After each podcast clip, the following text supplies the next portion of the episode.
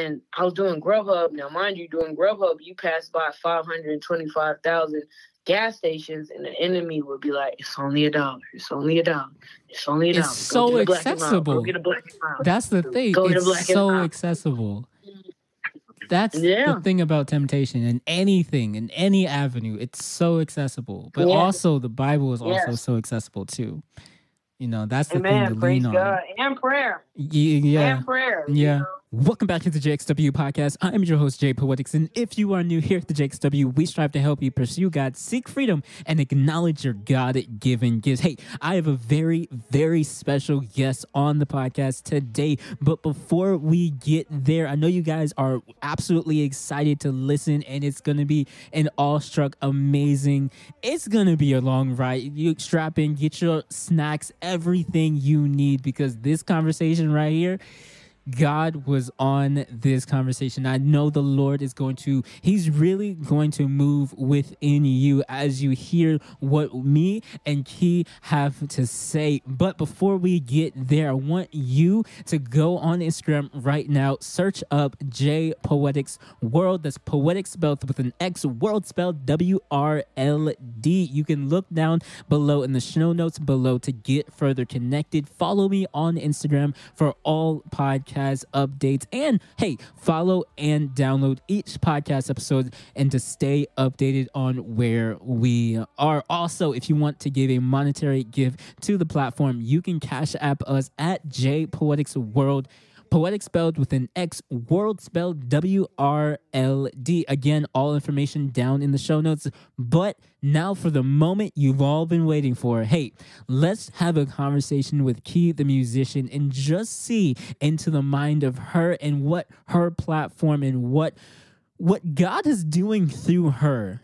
And it's an amazing testimony. I want you guys to hear this and what she represents. Hey, let's take a listen to this. I stand for Christ. You know, I'm a follower of Christ. So that's what my music now revolves around. Mm-hmm. Um, when I was in the world, I had four albums and I had about seven singles out um, of worldly music, you know. So I've I've definitely been on the other side of things where my music represented things that it shouldn't have represented, you know. So now my music, now that I'm a born again believer, my music represents Christ, you know, and you know, my music is my ministry. Um, yeah. one of my ministries that, you know, God is using me as a vessel for in order to um, you know, plant seeds in people's lives and their relationship with him. Mm-hmm. Um, and just show people that if it's possible for me, then it's possible for you to, you know, live a holy lifestyle and, you know, just really um surrender to Christ. So yeah.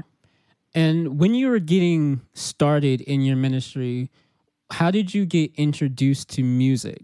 Now, obviously, you got introduced to music from a worldly sense, but even in the worldly sense, what was what was that tick um, that you had that sparked a love for music? Because for me, me getting into poetry, that spark for me was from the the death of my mother and how those emotions all spawned in me and all me just grieving. And i just one day started putting words together and i became a poet or i became i wanted to be a poet. So how did where was that spark for you? Where did the the love for music spark? Well um so it, it, it, it goes back to my upbringing with my parents, even the way my parents met, right? So my mom, my mom was a paid wedding singer, you mm. know, so she would she would sing at people's um, weddings, you know what I mean? And um, my dad was a DJ, and they happened to have the same gig um, wow. on the same night, you know, and and that's that's how they met. So my mom and dad connected off of music. You know, that's how they got to know one another because of both of their passions for music. So, you know, it's like my mom was a singer, my dad was a DJ. That's how they met. And um, yeah, you know, I grew up, you know, in the household. My dad, you know, he would always have an office in the house where he did his DJ thing and prepare for his parties and stuff like that. And my mom eventually became a teacher when she um, got pregnant with me. So she she would sing here and there. It wasn't no longer like she was in a school for arts or anything like that because she figured she needed a stable job, mm-hmm. you know, to um, have a child or whatever, whatever. You know, music is really um it's, it's it's it's shaky. It's not really a stable, stable, stable job until you get established. So yeah. she was like, okay, let me just go ahead and become like a, a teacher because she had passion for children anyway. So um, nonetheless, that's where my passion derived from. I was a bad kid, you know. I disobeyed my parents a lot, and um, anytime I got on punishment, the only thing that was left in my room when I got on punishment was my uh, keyboard. Yep. You know, my uh, my little keyboard and I never knew how to play for real. Like my mama, she put me in uh when I was real young, probably like six or seven, she put me in piano lessons, but I never really took to it that much. Mm-hmm. So to this day, like I don't know how to play piano like that. I know how to play a couple chords. I know how to play it when it come to um making beats, but I don't know how to play it, play it for real, you know, like okay. but I remember growing up just having that keyboard, writing songs, you know, that's all I had being on punishment. I ain't have no phone, I ain't had no game, I ain't mm. have none of that. So I kind of just took to music, you know, in my times of there's nothing to do.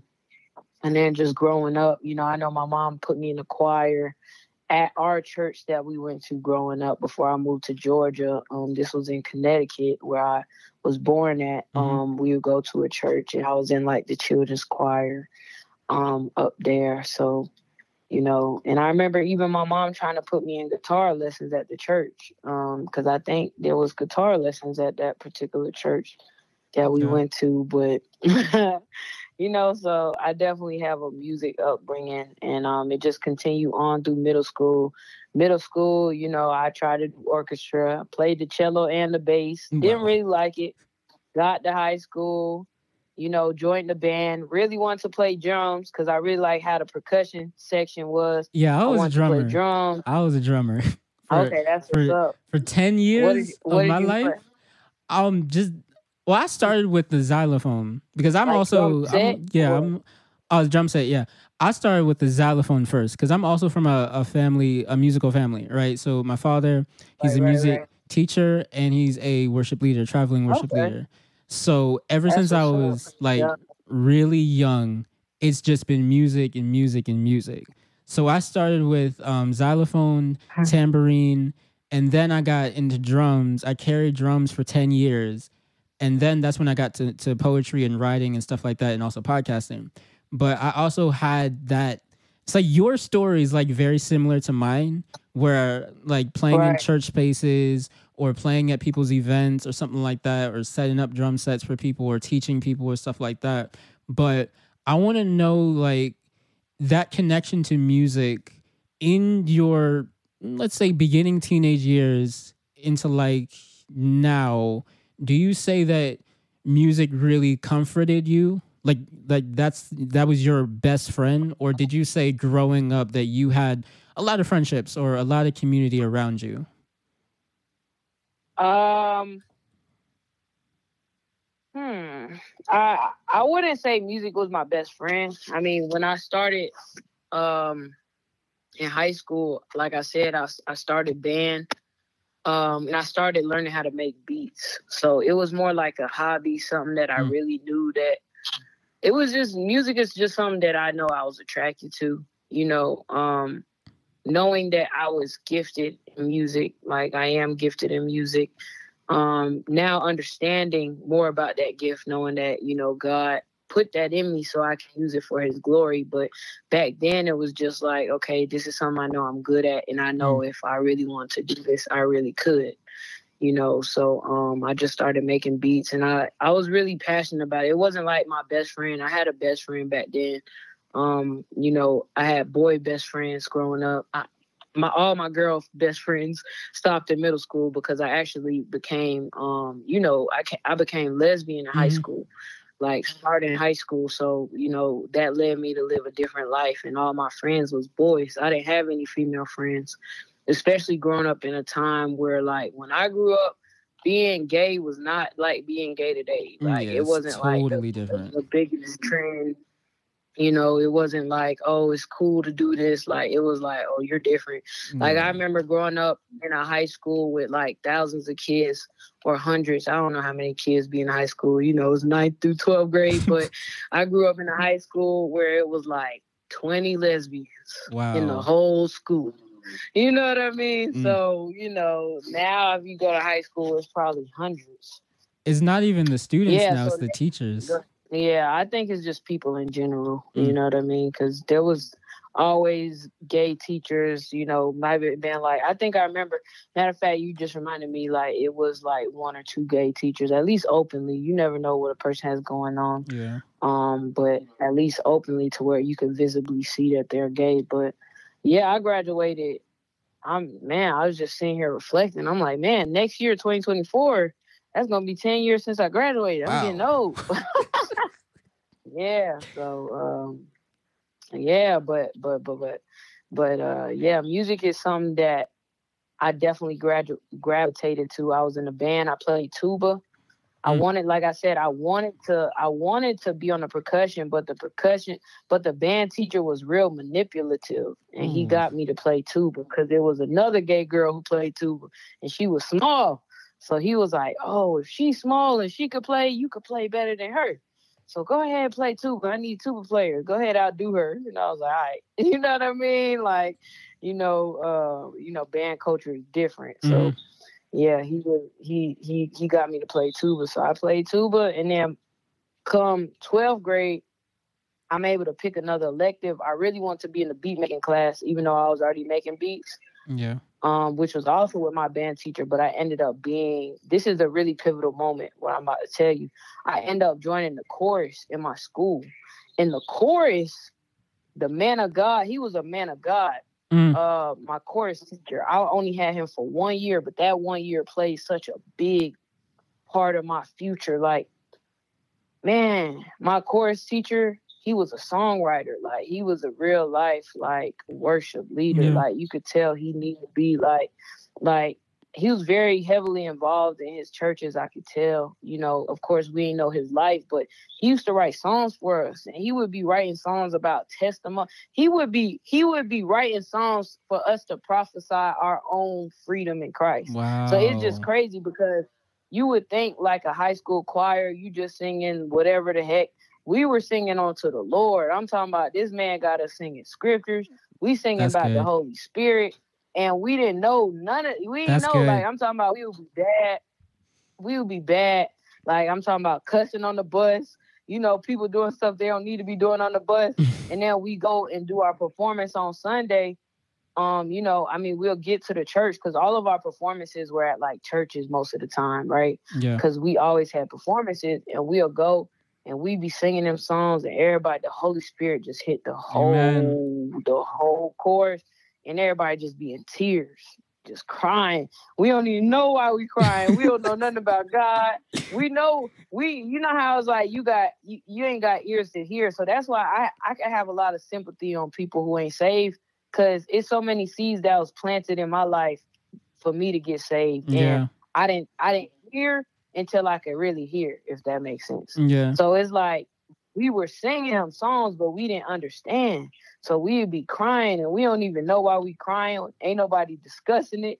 It was like we all crying, but we about to get back on this bus yeah. and be bad again. You know what I mean? So it was just really divine. Um, I was in Shiloh High School choir. He wrote songs like My Testimony, song, like I said, about the Holy Spirit. You know, we singing Jesus Take the Wheel, you know, and uh, it was just really amazing. And that played a major role because now I look back and I'm like, thank you, God, for not putting me in that uh, music tech class, you know. Wow.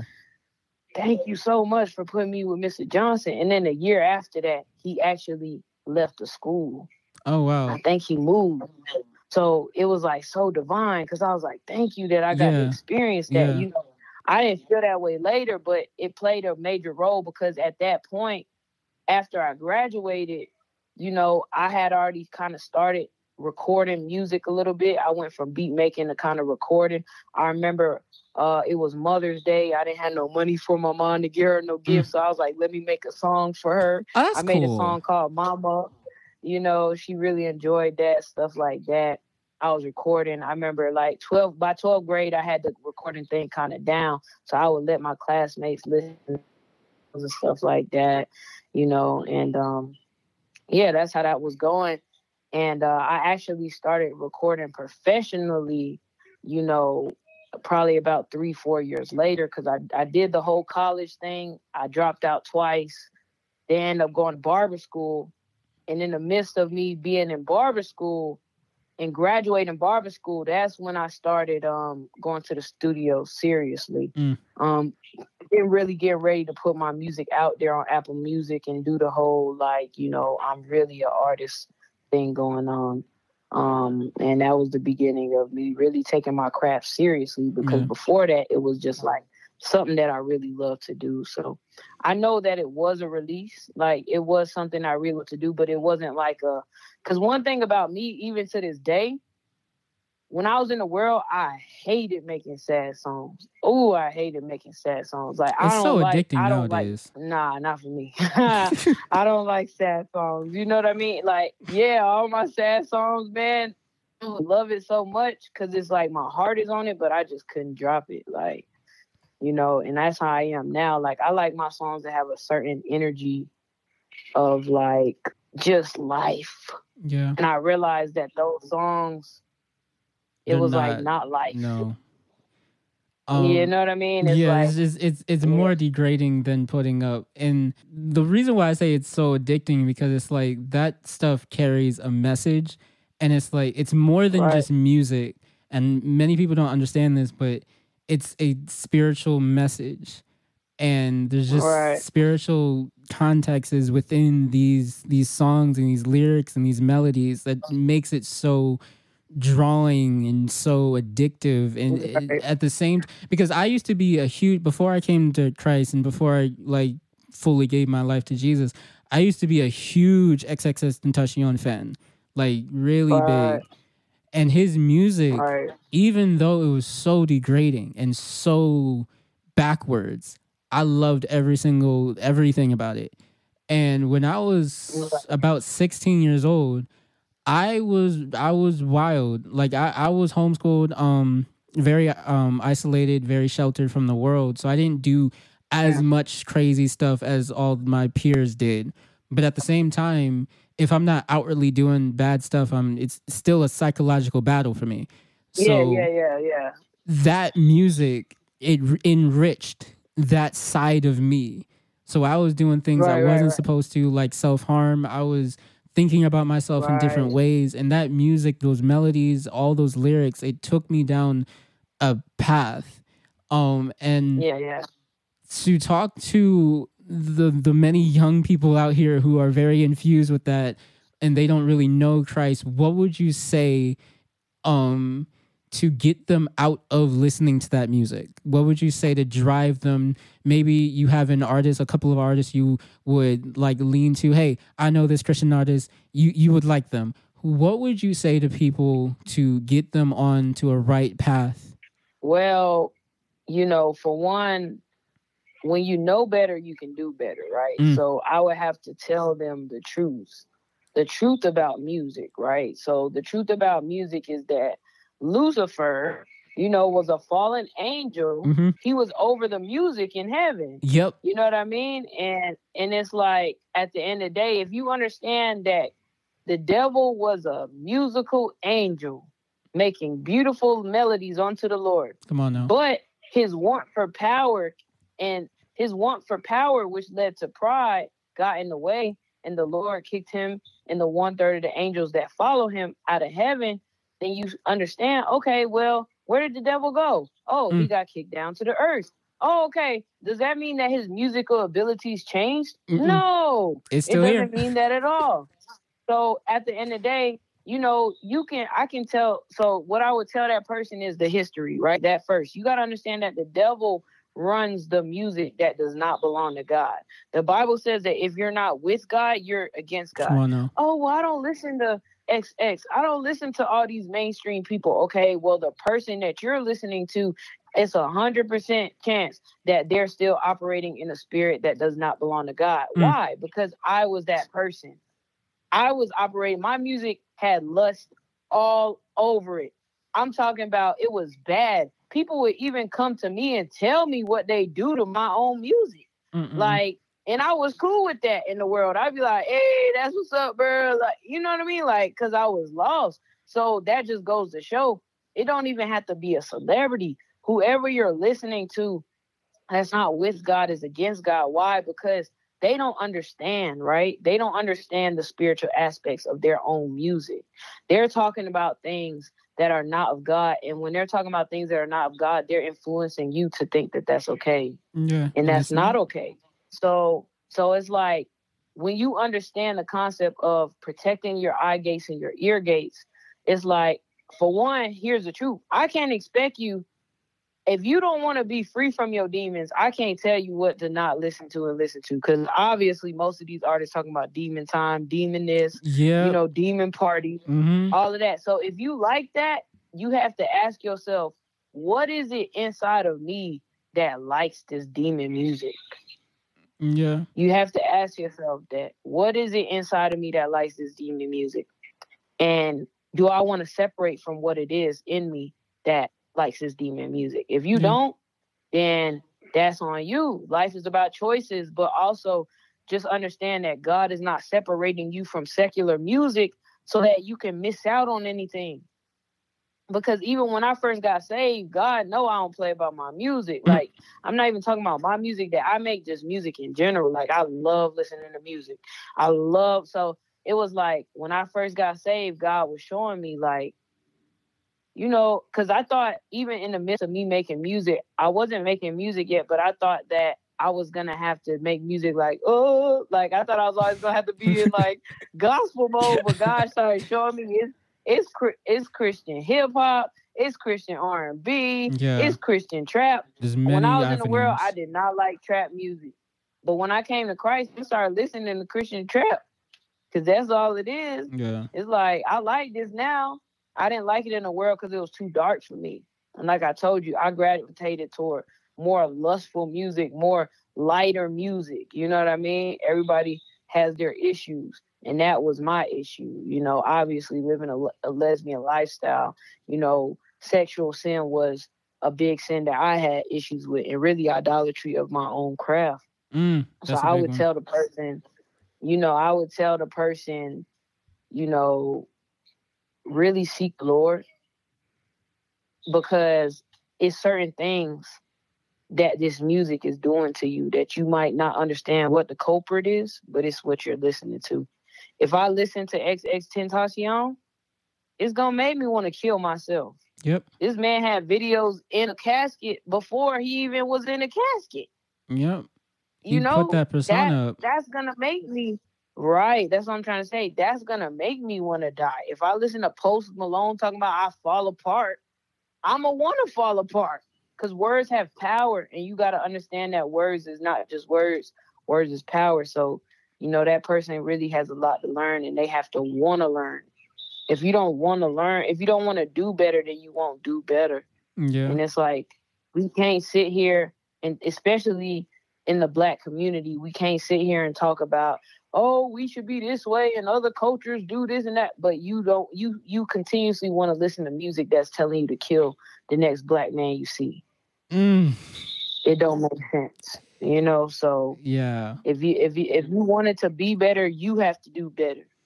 And in the the, the music so scene, the music scene it's very transformative and it's not even for the people listening to it obviously it's transforming mm. their lives but if you look at the artist like if you look at post malone when he just got started compared to him today or if you look at any other artist even x if you look at any of these worldly artists from the time they started to today you'll look at back then oh this person looks like a, a, a good a good person to be around now their presence like the face tattoos the the everything it's just a mm-hmm. constant mm-hmm. it's a constant reminder that they are deeply entrenched into this and it they have just molded them physically molded themselves with skin tattoos and all these piercings and everything like that to be mm-hmm. completely something else and if the average mm-hmm. listener doesn't think oh this music's going to change me oh it's just it's just art whatever if the average listener is saying oh it's just art it's not going to do anything okay then look at the transformation of these actual people look look mm-hmm. and what do you contribute that to? Do you contribute that to oh that's just art that's just their aesthetic? Or do you contribute that to to a demonic power that they have opened a gates to you know? And on a, on the flip side you see all these christian artists and it's like they're living their music and they're putting out music but they're also living good holy lives.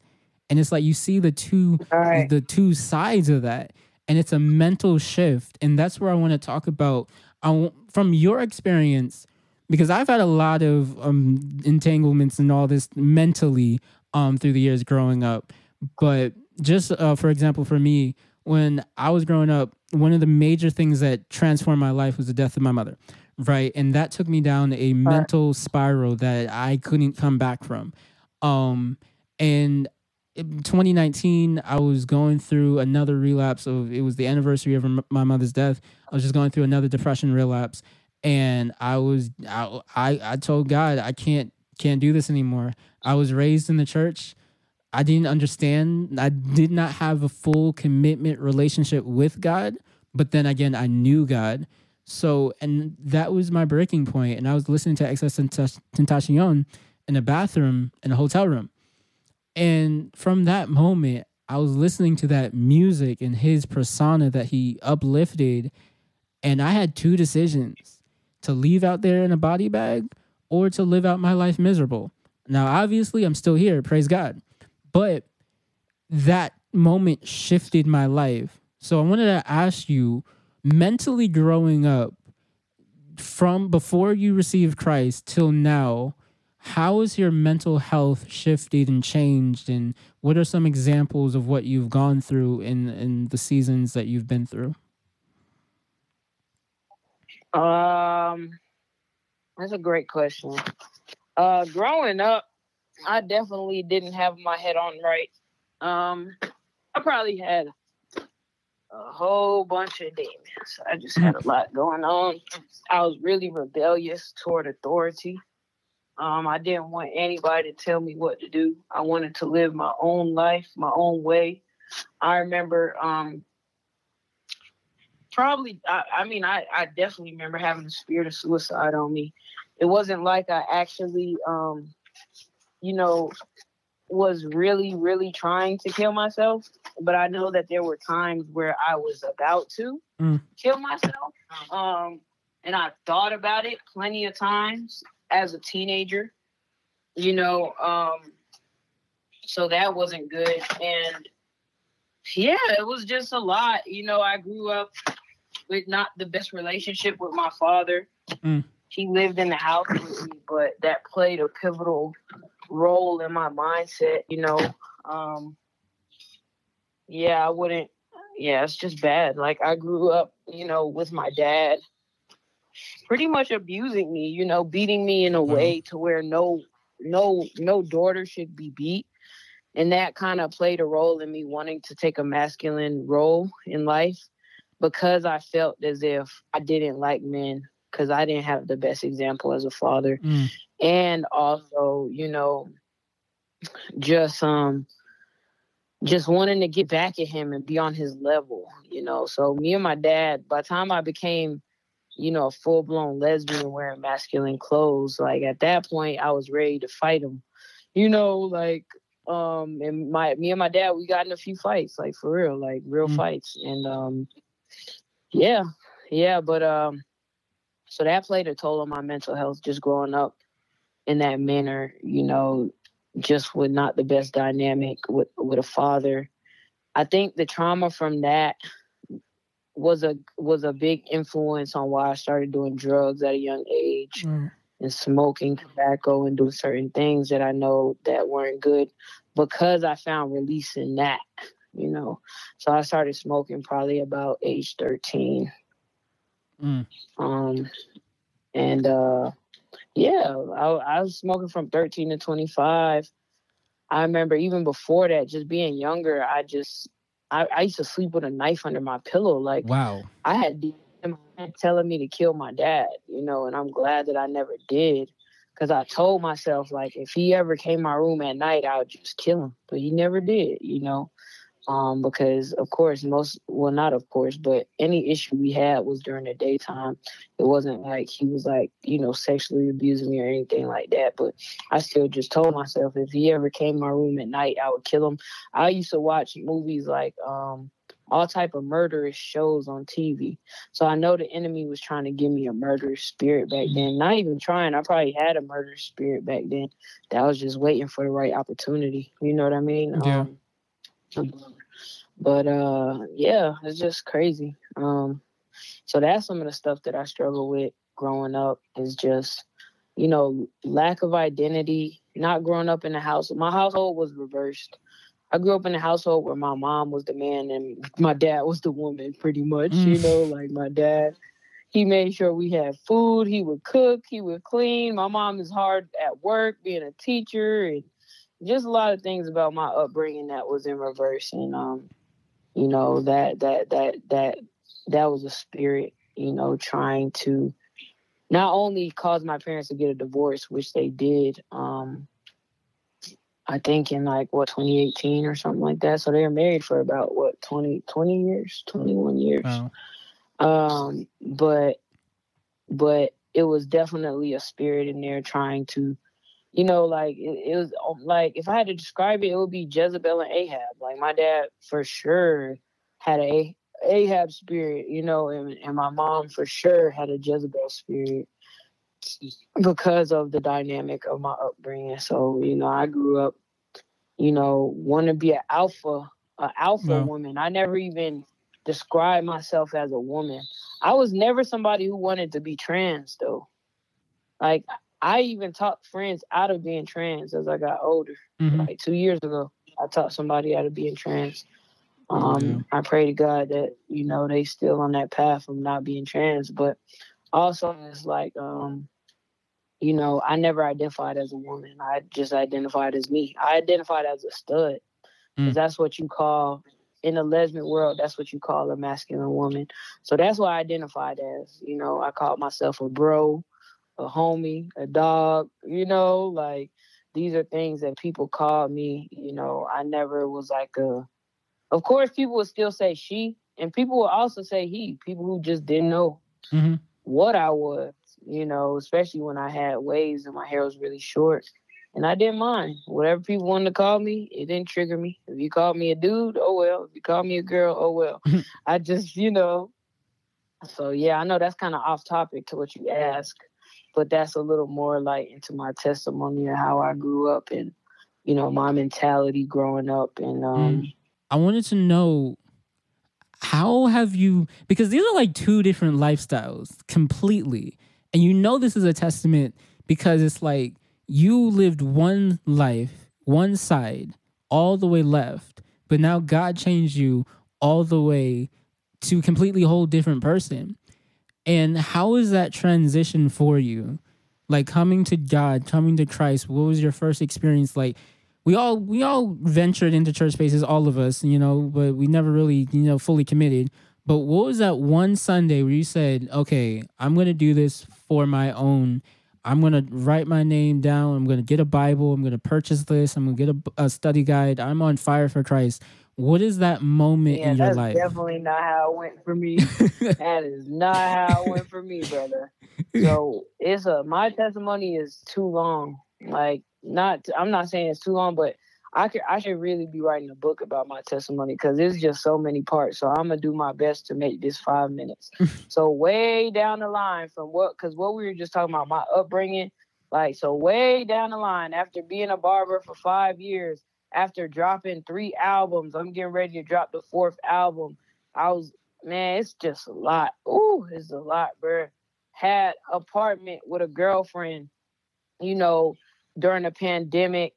Did something crazy during the pandemic. Uh, thought the world was ending because of COVID, took my rent money, paid for two music videos, you know what I mean? Um, end up getting linked in with the industry. It was just a lot. It's a lot, man. But to fast forward to the pivotal moment, at this point, I started living out my car. Yeah, that's a whole nother testimony how all that happened. but I'm trying to get to the main point. I don't want to just, it's a lot. That's what I'm saying. But, you know, started living out my car. Um, car breaks down, you know, uh, pay a dude over a thousand dollars to mix my album Uh, because uh, I was so tired of mixing my own album. Plus, at this point, I'm homeless, so I don't have a place to set up my studio wow. anymore. You know, pay this due. you know, because I, I I I do still get music checks from the world, so I had got a check, and I was like, okay, I'm gonna put that toward getting this music mixed. Car breaking down, you know, uh, dude don't even mix my album the right way he's supposed to. Oh my to. goodness, a thousand dollars. Yeah, and I only got one song back from him because it was taking him like two, three months. He was making all these excuses, talking about I got a baby on the way, X, Y, Z, and it's like I get it, bro, but why take on this project if you can't handle it? Mm, you know what I mean? Mm, so yeah, anyway, anyway, it's like um, you know, a lot happened. Uh, enemy sent the girl who I thought I was in love with, you know, who was really an agent. You know, I had messed with her in the past. Actually, wanted to be with her because I was the type of, you know, lesbian who actually wanted a family. I wanted to settle down. I didn't want to just be out here in these streets, especially since I knew I was an artist and I was like, man, it's gonna be so many people trying to get with me. Mm. But I'm really big on real you know, even when you come to Christ, there's certain things about you that ain't gonna change. And to this day, I'm still big on real. Like I like, and that's just a God quality. It's honesty, you know. So actually, I had taught her how to tattoo way back because I was a tattoo artist. That's what I'm saying. This testimony is just my testimony is crazy, bro. Yeah. So you know, taught her how to tattoo. Um, and then she started tattooing me, practicing on me. You know what I mean? Giving me certain tattoos. And um, the last tattoo, the enemy brought her back into my life um, when I was living at my mom's house after my car broke down. She came back into my life. Um, she tattooed me for my album cover because I just seen my album cover, which was completely demonic. I wish I could show it to you, but um, my album cover, I had on this leather jacket that my grandpa gave me, mm. you know, and because um, my grandpa had died like like a year before that, this is a long testimony. grandpa had died like a year before that, you know, and my grandpa, he was like the music guy of my family, you know. Anyway, let me not get distracted. Nonetheless, she um you know, she still didn't want to be with me. She just wanted to mess with me. She was really a Jezebel. You know, not even Jezebel, I wouldn't even describe that because people get confused between lust and fornication and Jezebel.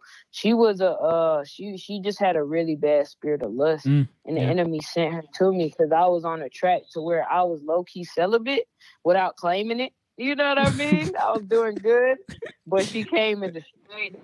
You know what I mean? Because the enemy knew who to send for me to destroy that. Because, like I said, I was a little different than a lot of people who are in the gay community. Just here to have a good time. I was somebody who was really like I would say my biggest sin. We know that you know there ain't no level to sin. Sin is sin, sin but sin. my biggest sin, yeah, my biggest sin, if I had to choose one, was idolatry of my own gift. That was so much bigger than me being gay because it wasn't like I was out here just caring about that that much. Like I cared about my craft so much more. Like my craft, whatever it required of me, if it required me to be in the strip club, if it required me to do this or do that, I was doing it. Like yeah.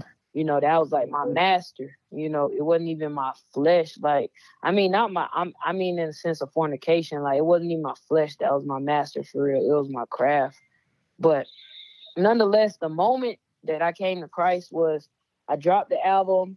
You know, at this time, I have songs on like lesbian TV series. Like I'm getting paid from overseas for music. I didn't get mad uh, interviews, mad. I did I, I did a lot. I was really linked in uh with the industry, had already got asked to sell my soul. Wow. I already blew that because I was about to, but I didn't. Then they was like, Don't ever come to us. And I understood that. I understand that even more now because it's like it's built off of loyalty. If I can't trust you to come to a meeting, how could I trust you with the secrets exactly. of everything that we got going on? So we definitely can't work with you because you ain't loyal off it. You know what I mean? Mm. Like you can't be trusted already.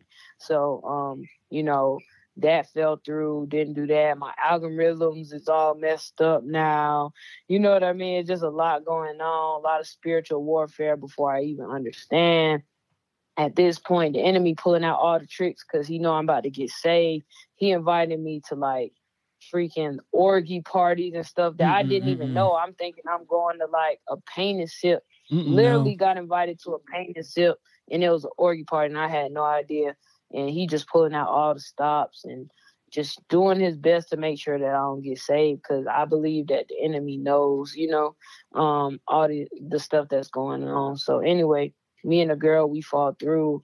We don't end up getting together, and she actually don't. Cause I, I just one thing about me is I was never good at fornicating in a sense of like I remember I had a one night stand one time and I just felt so terrible. I yeah. felt so bad. Like what? Like I did this with you and we're never talking again. Like nah, like nah, like I just I, I'm not built that way, you know, especially when it comes to like giving my body to somebody, you know, like I don't know, it just it just wouldn't be worth it for me. Um, nonetheless, you know, I'm I'm at my mama house. Like I was saying, I know it's everywhere. I'm almost done, but at my mama house, you know, I'm trying my best, bro. It's a lot. That's all I'm trying to say. At my mama house, right? Um, don't have a car no more. The girl tattooed my chest because, like I said, I had this vision of my album cover. Dropped the album. The album is not doing as good as the rest of my music was doing before, and I'm feeling defeated because I'm like, I have no car. And where I live, it ain't no buses, ain't no trains. So not having a car where I live is bad. this is you're I'm basically country, stranded. You know I mean? basically stranded, stranded, addicted to tobacco. Can't get the tobacco when wow. I want it. Can't get can't get the things that I think I need when I want it. I already want to quit. Don't know how. I'm I'm trying to quit We The girl that the enemy sent, she's pulling up on me with weed all the time. Mm-mm, I'm no. like, man, this is crazy. That's like, the temptation, getting right my body together. Yeah, like all of it, like all of it was was the temptation, you know. And um, before my my my rebirth, right? So I was so confused, and and I I tell people this all the time. When I was a lesbian, I really thought it was okay for me to be gay. I already had seeds planted because I used to study with the Jehovah Witnesses, and they already told me about being lesbian. They already showed me the Second Corinthians. They already showed me certain scriptures, and I got convicted, but it wasn't enough conviction for me to stop. You get what I'm saying? Mm-hmm. Like it was like now I know better, so I have to do better, but I'm still not doing better. Yeah. But I know better.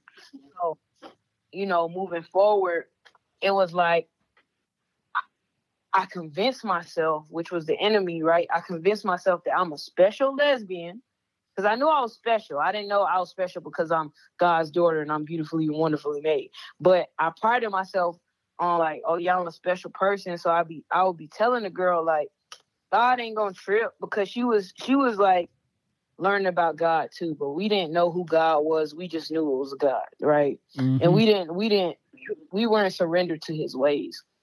So it was like, you know, it was real confusing because I would spend the night at her house and I'd be reading the Bible with her and her child. And I mean, not reading the Bible, we'd be praying. So the enemy really tried to like play me. You know what I mean? Mm. And uh, it was like she uh yeah, I had seen a Jerry Flowers sermon. Somehow, because my YouTube, I used to be on YouTube watching all type of spiritual stuff. It was set the new age stuff because I was in the new age, and nah, that's just so long.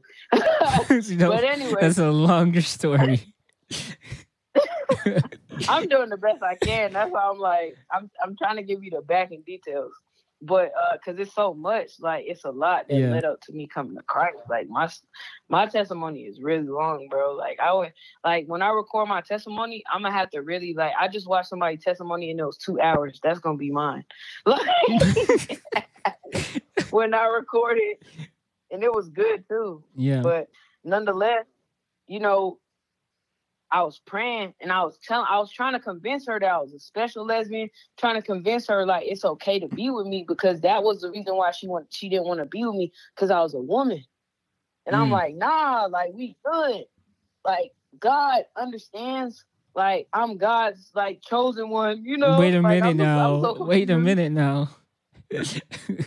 I'm so confused with the new age because you know that's what they go off of, like light child, chosen, Oh, ascension. wow. Like you're you're just so confused, right? So I'm confused because I don't know about Jesus yet. I don't know about. I've heard about Jesus, but I don't know. Like it's not all clicking, you know. Yeah. So anyway, I had watched the Jerry Flowers sermon, and it was about counterfeit versus the God sent. And then I started realizing, I think she's a counterfeit. You know what I mean? yeah. Like yeah. You it can. was like a light bulb when I was like, I think she's a counterfeit. And then it was like, um, I was like, okay, tell you what, let's both pray. You know, if God want us to be together, you know, or something, if we're meant to be together, God will give us, he'll tell us something. Never heard from her again. yep. Ever. So that's how that's that's how that went. You know what I mean? God protected me from that. Mind you, album drop, all that. Now here here we go to the good part. We're at the end, right? So we're at the end where I come to Christ. Okay, so at this point, everything I wanted to be ain't happening. You know, I really wanted to be with that girl, you know, um, despite everything. That didn't happen. I was already in my head low key mentally done Mm. because I was like, okay, I'm done trying to be in a relationship with women. Because I was really, like, even the type of lesbian I was, I was really wise. Like, that's what I was saying. Like, God was using me without using me. Like, I remember even being in a barbershop and they used to call me Baby Jesus. You and I ain't know planting nothing about, like, planting seeds. yeah, like it was just it was just a lot, you know, and it's just like I knew that I didn't want to be with anybody if it wasn't her. And I was just better off by myself, being a thought, doing whatever. But I wasn't good at that. So I was just like, it's it's a dub for me. Like it's just me and my music, we're good. You know. So then I have no car. My little sister gets in a car accident. We end up getting a rental and you know i'm using the rental taking my mom to work but having the rental during the day because i'm doing grubhub at this point um just to make extra money one day me and my mom go to the walmart out of nowhere bro i have a mental breakdown it's like all the pain in me that i wasn't Mm. releasing it had to come out and it ain't like i felt like it was gonna come out It just happened. it was just the most random mental breakdown ever. I Yeah. started screaming to God. I don't know what I talked to God about. I don't know what I said Mm. to God, but I just remember saying, My life ain't supposed to be this way. yeah. And everything I touch don't work out. Mhm. Nothing works. Cause it was like when I was in the world, I would tell people how to get rich and famous, and they would take my advice and get rich and famous, and it, it wouldn't work for me. Like I showed people how to trade, Mm. like currency trade, and they'll get successful, and then me, I just waste all my money and get robbed. Like it would just Because be stupid God, stuff like mm, that. Like God was leading you. that I was trying to do, God was blocking God it, blocking it, you. blocking it for my good. Yeah. You know what I mean? And um, because he knew, okay, if this works out, she'll never be my daughter. exactly. If this works out, she'll never be my daughter. Exactly. If this works out, she'll never be my daughter. So it's like roadblock, roadblock. you talk about talk about Romans eight twenty eight. All things work together for those who love. Like, come on now. All things, Mhm. everything, not the good things. The Right. mm, Even the things that don't look like, Yeah. even the things that you wanted to happen that aren't supposed to happen. So, in conclusion, had that mental breakdown, right? I had that mental breakdown. I don't know what I said to God, but man, I felt a little better, you know, after I got all that out. Yeah. You know, we went in the Walmart shop. I remember my mom looking at me like she wanted to cry, but she just couldn't say nothing. Cause like it was just so random. Like I was just going off, like my life's not supposed to be this way. Da, da, da. That's all I remember saying. Like I can't wait to get to heaven and God show me what I really said. Cause I woke up the next morning and I was not the same. Like mm. I woke up the next morning and I was reborn. Like literally, I'm not playing. Like literally, I woke up the next morning. I don't know what I said to God, but I was a new creature. Yeah, like, completely transformed. The lesbianism got taken overnight. You Amen. know what I mean? The smoking weed got taken overnight. The pride got taken overnight. A lot of these things that was in me got taken overnight. Now the spirit of addiction I had to fight for that. Because mm. stopping smoke tobacco, that was one of the hardest things to get rid of. Like that was so hard. You know what I mean? Yeah. But I got through it. And I actually was looking in my notebook last year. I mean, I was looking in my notebook yesterday of the things that I wrote um last year that I wanted God to fulfill in my life. And one of them was to stop smoking and not have no need for drugs and here I am, drug free in Jesus' Come on mighty now. name. Amen. So, Amen. You know, God is good, and Amen. um, you know, my rebirth came overnight. I didn't get baptized until like let's say two, three months later. You know, so I got baptized last year, um, August 13th, which yes. is actually my best friend's birthday. Amen. Which is actually the grand opening of my church that I go to. Come on now. We didn't have a building. Yeah, it's just so prophetic. Yeah, there's a lot going on on on that day. Yeah, so prophetic, you know, and um God is good. Um and yeah, you know, I've been a new creation ever since. You know, certain things of course, with everybody, it's not like you get saved and boom, you're like perfect. Yeah, it's a journey to become definitely, you know, perfect. And um, you know, I didn't I didn't fully quit smoking until probably last fall. I mean, bro, really like probably about this time last year mm. was when, you know, I got fully set free from tobacco. I had put on, I had, God was showing me certain things I learned about deliverance. I don't know who deliverance video I put on, but it wasn't no YouTuber that we know. The dude probably had like two views. I don't know who he was, but I probably God can work through anyone. God Man, work he can work. Anyone. I know, but I'm just saying to say like, it wasn't no, like, it was just, a random video. I don't know who's I don't know, like I couldn't even find it if I wanted to, you know, like so I put that video on because I remember I had relapsed with smoking. I was so mad at myself. I was looking in the mirror. I was like, I see you, demon. Like I was just so bad. I'm so ashamed of myself. And I had I at this point, you know, I was living in my mom's house, didn't have a bedroom. You know, that's the part I forgot to add about when I went to my mom's house. Like, no bedroom for me. You know, so I'm living in the couch, you know, low key upset because I was an 18, 19 year old with my own place, working three jobs, wow. doing haircuts, tattoos, studio time. And the Lord completely humbled me to living in my mom's house with no car and nothing. Like, you know, so it's just crazy. And I'm just sitting here like, man, like, man, like I can't wait for the Lord to like elevate me and take me through. So I would I would get rental cars because I was doing Grubhub mm. and I would low key try to escape my mama house by sleeping in the rental. You know what I mean? Like I low key was trying to run away because I wanted to move out of Georgia so bad. Because where my mom had moved back to was like literally where I grew up. And I'm like, I don't want to be around here yeah, anymore.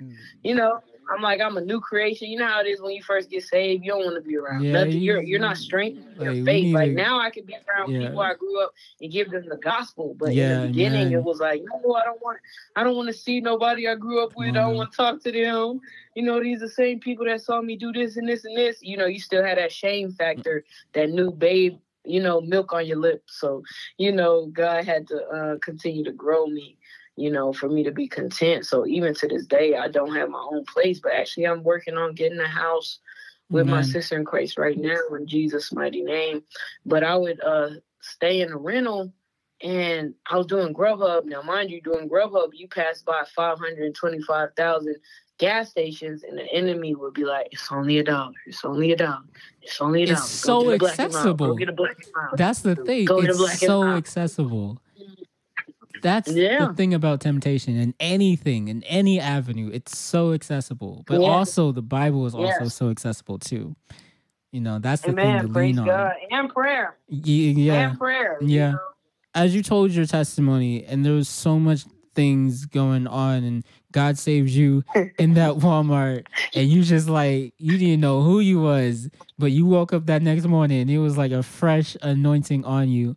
I want to know from Amen. you, you to other people, you to the younger generation, what are three things you would say to them to motivate them to pursuing God in this season? Three things you can say. Well, number one, I'm making short, promise. Number one is it's a lot of things in life to be wrong about, and this is one you don't want to be wrong about Ooh, your eternal life. So pursue Christ as soon as you can, because this is a privilege that we have to come to Christ. And you know, again, this is a decision that you don't want to be wrong about. Number two would be talk to God for yourself. Mm. If you don't believe, talk to Jesus. Jesus, they tell me to they tell me to say come into my heart, but I don't even know if you're real. Lord, can you prove yourself real to me? Amen. I'm not, you know, I'm I'm just trying to figure this thing out. And you know, I want to be right and I don't want to serve a God that's not real. So if you're real, show me. Just be humble enough to ask the Lord to show himself to you and he will. Why? Because he loves you. Amen. You know how many strings God pulls to get one soul? He leaves the 99 to get one. one. Yep. And he pulls a lot of strings to get that one. And you're that one. So, you know, talk to him. And then number three is the plan that you have for your own life is nothing. Is dirt. Yeah. It leads to destruction. But the plan that God has for you leads to life. Amen. Peace, joy, eternal life. So you can either live a rocky life without Christ and be in separation from Christ, or you could live a rocky life with Christ, but also have those that that unmeasurable, unexplainable peace, no matter how your storm looks. You know what I mean? And just to be able to be built up into the man or woman of God that you're supposed to be. Amen. Because in this world, this world is gonna take your talent, take your ability, and spit it out. Probably not even use it. Chances are you're working a job that you were never even called to, you know, or chances are, you know, you're looking into doing things that God never wanted you to do. So if you follow him, he'll make your path straight and he'll provide for you. You know, a lot of times it's like, you know, especially as women, we're out here trying to provide for ourselves when it's like, if we're God's children, he's going to provide for you. Yep. You know, he really will, like out of nowhere. It is unexplainable. So you don't have to be out here working and slaving your life away. You know, be a slave to God instead of a slave to sin. Mm, yeah. You know, because God, God can really take your broken pieces and and, and and make a masterpiece out of it. So that's what I would tell them. Do you have any projects coming up? Any things we working on? Album coming out pretty soon, or what's what's happening? Update us on that front. Yeah, I'm working on this album that's coming out. I had a plan. One thing about being in Christ is you might have a plan, eh, but it still ain't God's plan. So my plan yeah. was to do a whole lot more with my music this year and have a lot of things going on. God's plan was for me to go do the Great Commission, baptize people, you know, cast out demons. Come on now. You know, become worship leader. That was all God's plan. You know, my plan was just to be doing my music the way that I knew how. But God's plan was to show me, my child, you're more than an artist like it's so much more that I put in you, you know. Just a lot of things about myself I didn't really understand, but nonetheless, I do have an album dropping next month, um, on my birthday, the twenty seventh. So, you know, God is good. I'm excited. This album been done for a while. I drop my music really slow, mm-hmm. so I know the music I'm dropping for the next three years. That's how I operate. I move really slow when it comes to music. I just watch all these Christian artists like, wow, they're dropping music every day. Amazing. And I just be sitting there chilling like, oh, okay. well, you know, I got to be led by the spirit. Um, yeah. My process with music is a lot different. It's crazy because I can make it overnight. Like I can make a whole album overnight, but I still probably sit on it for like a year. and, the, and the thing about and the thing about that is, even though we, because we're both creatives, right? So we can make something in like an hour but God, He has the time of a. If you were to put mm-hmm. this, if you were to put this mm-hmm. out right now, it probably wouldn't have reached the person I need you to reach, right? Right. So it's like that's so good. You know, listening to God and listening to the Spirit is like that's so important because eh, at the end of the day, if you're just putting out music, you're just putting out music. Like this is just another, you know, another thing to right. get streams. But would you rather get streams right. or get souls? You know what I mean? So Amen. preach. I feel like like yeah. we have our artistic abilities, but God uses it in ways, in different ways, in different avenues. You know, and, right. That's where I'm banking on. It's like I know what I want to do. I want to build a Christian media company. I want to write a book, but I'm like, why am I taking so long to do this? Like, why I've been like procrastinating all this? And it's like God has had me on the path, and he's he's teaching me things. He's teaching me about how the how this is supposed to go, or how this is supposed to. He's teaching me how to build something that's going to sustain other people and other people's lives and affect more people than just myself and my needs, right? And it's the same thing on your front, right? God is teaching you exactly when to put this out, exactly when to produce this, exactly when to give that out. Um, and coming down to the to the final remarks of this conversation, is there anything that you would like to share with the people? Say, um, testify something that happened this past month or just recently. I would just say, you know, the more just stay close in your relationship with God. Yep. You know, ministry, you know, let's say duties for lack of better words. Ministry duties are separate from your actual relationship with Christ. Don't get the two confused. Make sure you're still in the secret place with the Lord. Mm-hmm. Make sure you're vulnerable with God because He knows, He sees what's on our heart anyway. So you might as well cast your anxieties upon Him because He cares about you, Amen. right? Talk to God first before you talk to others about your issues. Talk to God because yeah. others can't do anything but go to God anyway. So, you know, I'm not saying that you can't have people that you talk to, but also talk to God first, you know, yeah. and trust that He's going to take care of that issue. Um, and also, yeah, that's that's all I really have to say. You know, just excited for what God is going to do in my life. I know it's going to be big, but also kind of like what I was telling you, since music was an idol to me in the world, God is really taking my process really slow. I see a lot of artists who get saved and just come out and pop out as teachers. Mm. I don't think that's the way God wants it to be. And that's not how I'm going to be. You know, yeah. because I know that God is calling me not only to music, but calling me to be a voice, you know, in my generation, but also wanting to make sure that I'm biblically sound, you know, mm. make sure that I'm saying the things he wants me to say, not just the things that are trending, mm. not just doing things that are trending, not just doing everything for the social media. Because if everything I did was on social media, I would have been blown up, you know, because I do a lot of things for God off camera, you know, and I love that about my walk with Christ. It's not for show how my life was before mm-hmm. when I was in the world, you know, as an artist, doing everything for show and doing things. And also, you know, one thing, last thing I'll say to all believers is understand that we are called to make disciples of all nations. So if you're if you're somebody who's set in the faith, you should have somebody who you're discipling.